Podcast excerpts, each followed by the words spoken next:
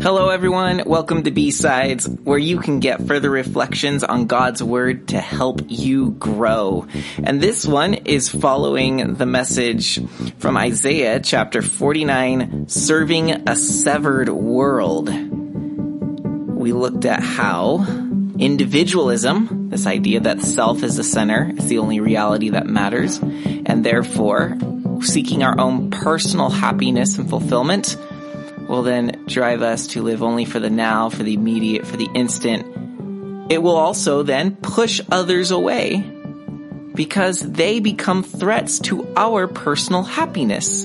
If there's only so much happiness to go around, or if you and I want the same thing, we are no longer compatible. If I'm to run my own kingdom and you're to run your own kingdom, there's not enough room for the two of us. It's like an old Western movie, right? This town ain't big enough for the two of us. And so what we looked at is that individualism leads to isolation. It severs us from one another. And so in the message, we looked at C.S. Lewis and the Great Divorce and how that's the picture in hell in that great story. Um, but what God is doing in Isaiah chapter 49 is he is gathering not only his people, but the nations. And so we learned that servanthood is the cure to our idolatrous plague of meitis, of individualism servanthood will break us out of the bondage of me, myself, and I, out of the bondage of only now and my own personal happiness matters. Servanthood breaks those walls down and pushes us. It drives us out into the lives, the world, the kingdoms of other people, and it helps bring them into the world of servanthood as well. That is why Isaiah 49 has the vision of the nations. As God said, He's going to make His servant a light for the nations, that my salvation may reach to the end of the earth. See, taking on the role of the servant shifts our worldview, our core reality from me, individualism, my happiness, to the nations, my neighbor, to God's will and plan and work at large. And friends, while it might be hard for us to let go of our own personal happiness, it isn't until we move out into the larger plan and story of God that we will actually feel ourselves being enlarged and growing and finding bigger thrills and bigger fulfillment we shrink ourselves. And the more you want to maintain your own personal happiness project, the closer and tighter you will have to draw in your walls and your borders. You will shrink and shrink and shrink until you are a shriveled, selfish soul. I hope I got some of this across in the message. There's a couple passages I want to share that were planned for the message, but just for whatever reason, I was either off, we ran out of time, I, they just didn't make it in. And so this is precisely what B-Sides is for, where you can further your reflections on God's Word to help you grow. Well, here we're going further into Sunday's message on serving a severed world.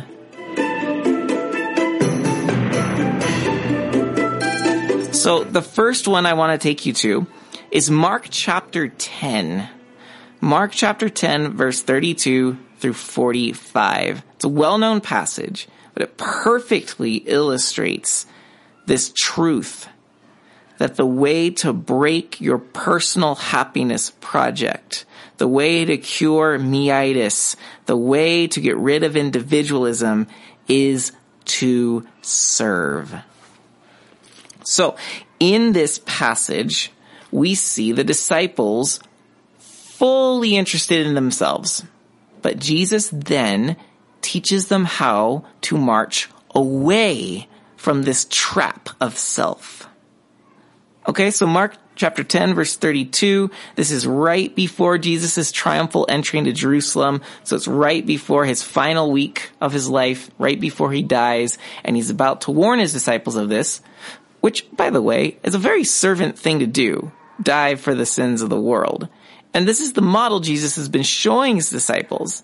This is not the first time he's going to mention it. In fact, it's the third. And each time he's going to keep showing the disciples, I'm going to be the example. I'm going to be a servant. When we get to Jerusalem, don't be shocked to see that I am going to surrender myself in a world that wants to preserve itself. So we're going to see it right off the get-go here. Mark 10, 32. And they, Jesus, the disciples, a horde of pilgrims who would be traveling together for safety reasons and for entertainment reasons as they would sing and share stories together on the road, they're on their way to the feast of Passover in Jerusalem. So they were on the road. By the way, and we may study this after Isaiah. We might go to the Gospel of Mark, so you'll hear more about this. But that road, that word road there is the Greek hodos. You know the word from ekhados, Exodus. Exodus is a Greek title for that Hebrew book, which means the way out. Hodos refers to the way, the road, the path. Mark opens his gospel with Isaiah 40, prepare a way in the wilderness. He opens with that. And then we see Jesus and these references to him and the disciples being on the hodos, on the way, the road, the path. This is not accidental, friends. In the Gospel of Mark, he sees Jesus as leading us on this Isaiah path through the wilderness. Now we're going to get an example of what that looks like. So, they were on the Hodos, on the way, going up to Jerusalem. And Jesus was talking, Jesus was walking ahead of them, and they were amazed, and those who followed were afraid, and taking the twelve again, he began to tell them what was to happen to him, saying, See, we are going up to Jerusalem, and the Son of Man will be delivered over to the chief priests and the scribes, and they will condemn him to death, and deliver him over to the Gentiles. And they will mock him, and spit on him, and flog him, and kill him after three days he will rise.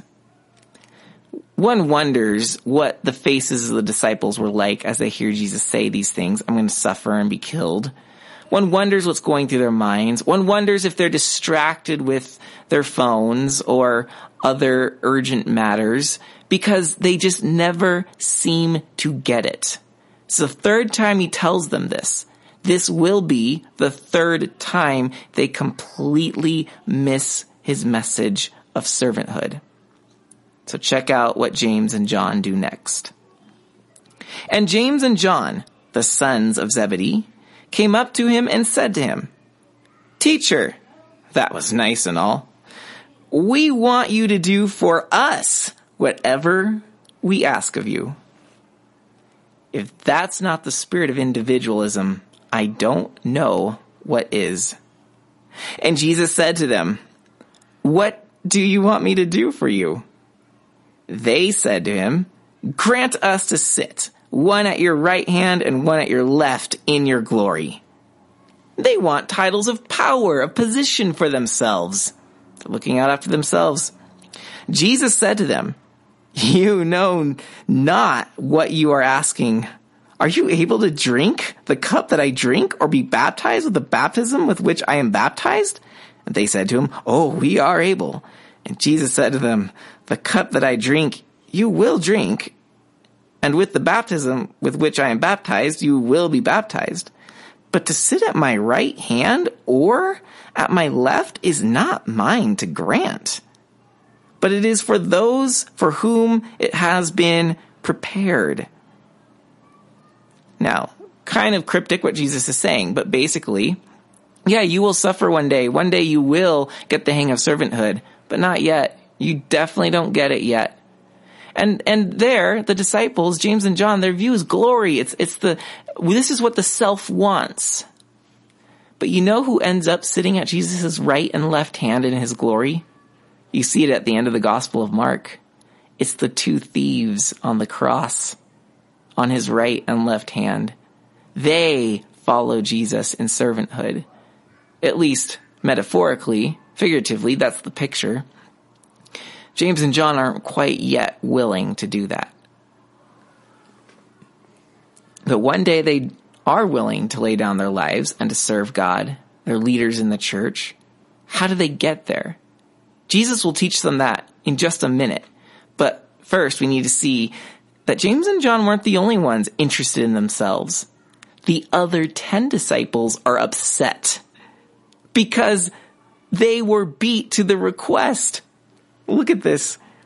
So in verse, um, in verse 41, when the 10 heard it, they began to be indignant at James and John. They were indignant at them angry, upset with them. And you can see how this individualism was on the threshold of severing them from one another. Fights and divisions and factions and arguments because you want what I want and the two of us can't have it at the same time.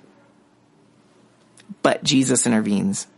And Jesus called them and said to them, You know that those who are considered rulers of the Gentiles lord it over them, and their great ones exercise authority over them. That's what James and John want. But Jesus continues, it shall not be so among you. And allow me to insert, because you guys are on Isaiah's path through the wilderness, which means we are to be servants. So he continues, whoever would be great among you must be your servant, and whoever would be first among you must be slave of all. For even the Son of Man came not to be served, but to serve, and to give his life as a ransom for many. Friends, if even Jesus wasn't seeking his own self-interest, how much more should we lay that aside? He showed us what it looks like to be a servant, and he's calling us with those 12 around him to say, do not seek the desires of the self in the same way that the Gentiles or the world does. Rather, as Isaiah 49 6 said, we are to be a light to the Gentiles, that they may see the salvation of God. And here is a perfect example of individualism is crucified by servanthood. That's what Jesus is teaching them. And thankfully, the disciples do get it and they become servants, which is why the church is still going and growing 2,000 years later.